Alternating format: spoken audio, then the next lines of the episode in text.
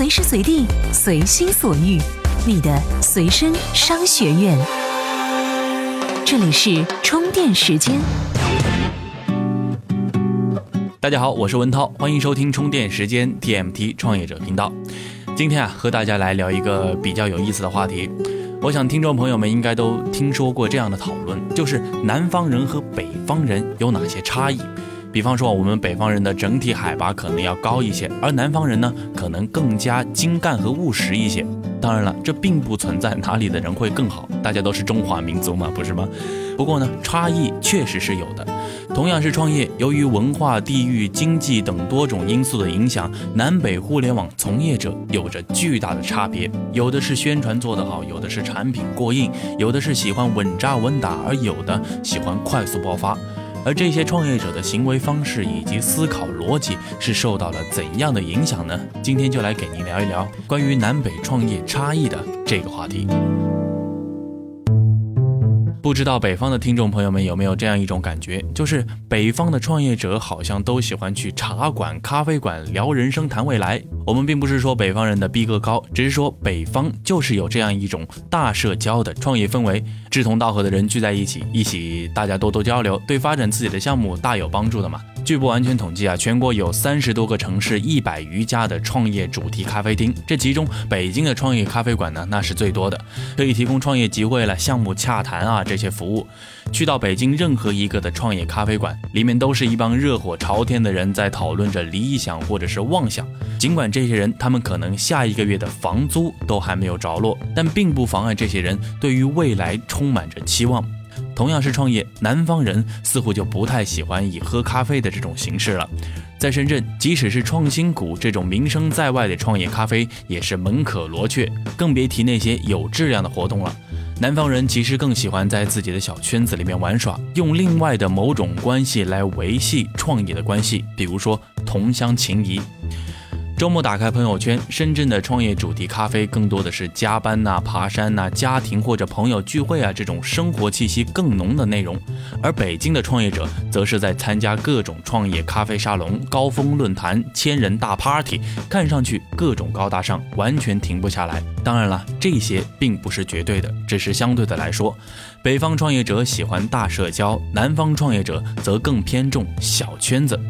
其实，之所以出现这样的情况，和两个城市的文化有着很大的关系。北京是全国的政治文化中心，这个大家肯定都是知道的。它历来是有集会和讨论的氛围，再加上国内主流互联网公司扎堆的地方，这种氛围是自然而然的。而更值得注意的一点是，全国一百一十二所二幺幺学校，北京就占了二十四所。这些同一高校出来的创业者，他们会结成一个派系，比如说清华系啊、北京邮电系啊、北大系啊等等。他们的同门情谊去维系这种交流和沟通的关系，是推动了集会文化的发展和迭代。不过，南方的朋友们听到这里可千万别不高兴，并不是说南方创业的氛围不如北方，只是说文化和地域的不同会造成一定的区别。创业的氛围，它只是土壤。创业成功与否，我们还得靠人。那么，我们接下来再来听一听关于南北的舆论宣传方面，创业者又有哪些差异呢？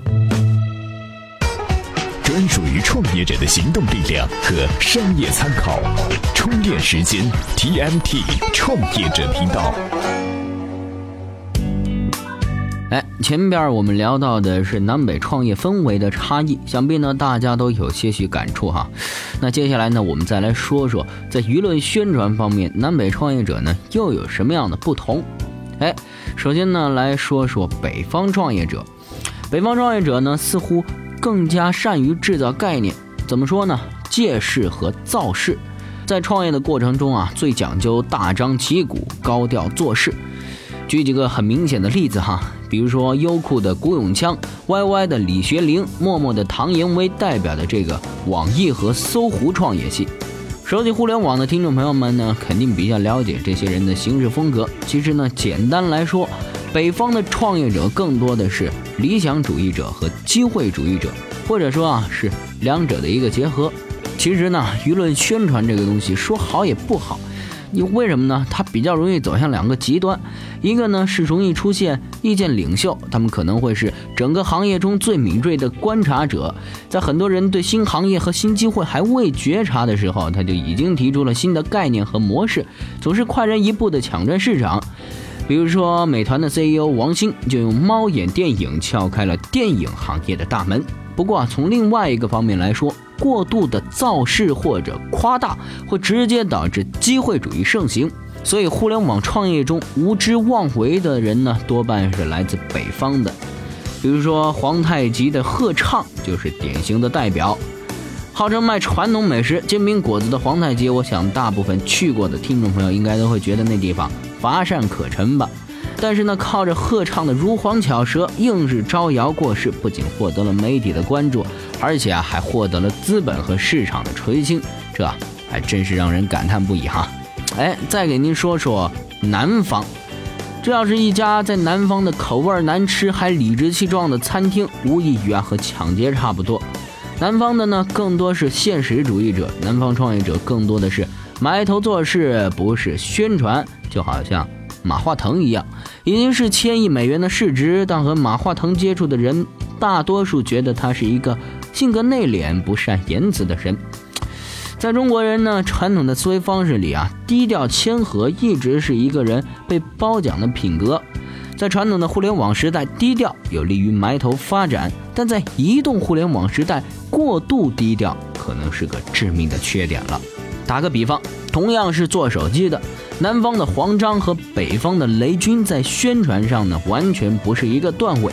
和罗永浩、罗大锤相比啊，更加是不可同日而语了。再往前点看，在诺基亚时代，魅族 M8 应该是最受追捧的一款手机。本来呢，在智能终端这块呢是起了个大早，结果啊却赶了个晚集啊。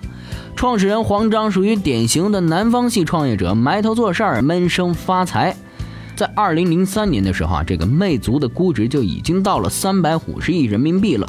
而小米啊，在二零一零年才成立。可是啊，今天啊，小米已经是四百五十亿美元的估值了，超越魅族，成为了国际巨头。我想这个不用我说，大家很多人都知道。除了产品因素之外呢，不遗余力的宣传，通过媒体对米粉洗脑和组织，也起了极其关键的作用啊。不过啊，随着八零九零这些新生力量的崛起，年轻的创业者们已经开始重视舆论与媒体传播了。广州创业者课程格子的于嘉文，就因为在央视高调的言辞上，他是一炮而红。是非对错呢？我们在这儿暂且不论，关键是舆论意识的觉醒，说明南方后来的创业者们已经开始把舆论宣传列为创业的必修课程了。北方重声势，南方重实事，这还真是各有所长的两兄弟哈。我想有的听众朋友可能就要问了：那如果这两个兄弟互补一下，那是不是就完美了呢？哎，您别急，我们接着来听。这里是充电时间，耳濡目染是最基础的学习，我们是其中最轻松的百分之二十。欢迎回来，这里是充电时间 TMT 创业者频道。我们接着来聊聊关于南北创业者差异的这样一件事儿。这国内的互联网形态啊，大致可以分为两个世界，一种是美式的互联网业务形态呢，都可以从美国那边找到模板，比如说我们经常现在所用的微博、微信、美团啊这样一些 APP 产品。那么另一种呢，就是我们的中式互联网，比如现在非常火的陪聊主播啊、游戏道具收费啊等等。美式互联网呢，往往看不上中式的，觉得特别土、穷、矬；那么中式的呢，又常常不屑于美式的，以为他们太假大空。这两种思维的差异啊，恰恰也反映了南北互联网创业的形态上的差异。到了移动互联网高速发展的今天，北方创业者讨论最多的就是 O2O、Facebook、Uber 等等，探讨着下一个明星模式或者是新兴产业在哪。而在南方呢，他们都以为行将就木的 SP，却默默无闻地为创业公司提供着源源不断的现金流。一个只有十多人的小公司，做着一款普通的打飞机游戏，可以做到每日的流水有七万元人民币，哇，想想真是惊呆了。还有以视频主播业务为主的天歌互动，二零一四年它的第三季度的毛利是一点五亿元人民币，毛利率是高达了百分之八十八。这些在追求改变世界的北方创业者来看，简直是不可思议的。中式互联网的衍生，最终证明，在中国，由于用户文化背景、发展阶段的不同，互联网处于两极分化的阶段，本土化的思维方式是更适合于现阶段的发展。腾讯的 QQ 秀啦、会员钻啦、游戏中的 SP 购买道具等业务形态的壮大和充裕的现金流，已经是很好的说明了这个问题。北方的创业者考虑更多的是改变世界，创造一个新的产业，改变现有的格局。太长时间抬头看天，却忽略了脚下的路。没有现金流和好的商业模式是活不下来的。而对于南方创业者来说呢，他们更多考虑的是赚现钱，只有先活下来，才能谈理想、谈情怀。所以电商在南方是更为发达的。唯品会、阿里等电商创业公司，基本上是代表了整个行业的发展的情况。当然了，如果过于专注生存，太强调眼前的利益，整个创业的格局就会被束缚。一个只顾埋头拉车，来不及抬头看方向的创业者，最多只是一头耕地的牛，很难是一个行业的 leader。